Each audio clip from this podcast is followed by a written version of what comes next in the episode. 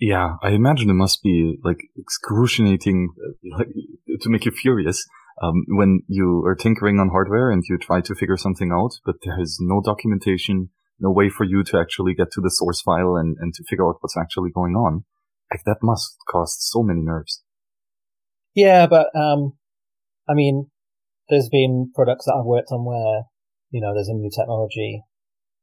Um, you you can buy something in and and you you do like a reverse engineering. You know, you you, you um, use like oscilloscopes and you can probe around and if you're good, you can usually work out how some new technology is working and you can learn a lot quite quickly with that and then find out a way how to adapt it for some other use and stuff. So it, although you don't have the, the sort of the source code for the design, you can, in a way, it's, I guess, probing around, you can sketch out the, the schematic and find out how it works, and it's almost like decompiling, you know. So we we always had that option. It's probably yeah, kind of like reverse engineering. Yeah, it's probably a lot easier to do that in hardware than it is actually in software.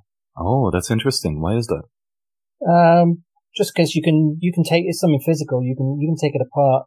You can look at it. You can see what's there.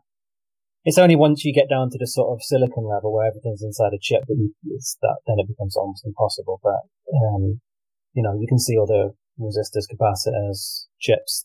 You can see what the signals are doing. So it's not a, it's not a completely closed box. Um, I guess with software, there's lots of techniques to prevent people from doing things like that. But sometimes, you know, like closed software, even if you can maybe decompile the source code, they'll scramble all the function names. Uh, it's called obfuscation to make it very, very difficult. So, um, yeah, I don't know in my opinion, it's easier to do it with hardware to reverse engineer, but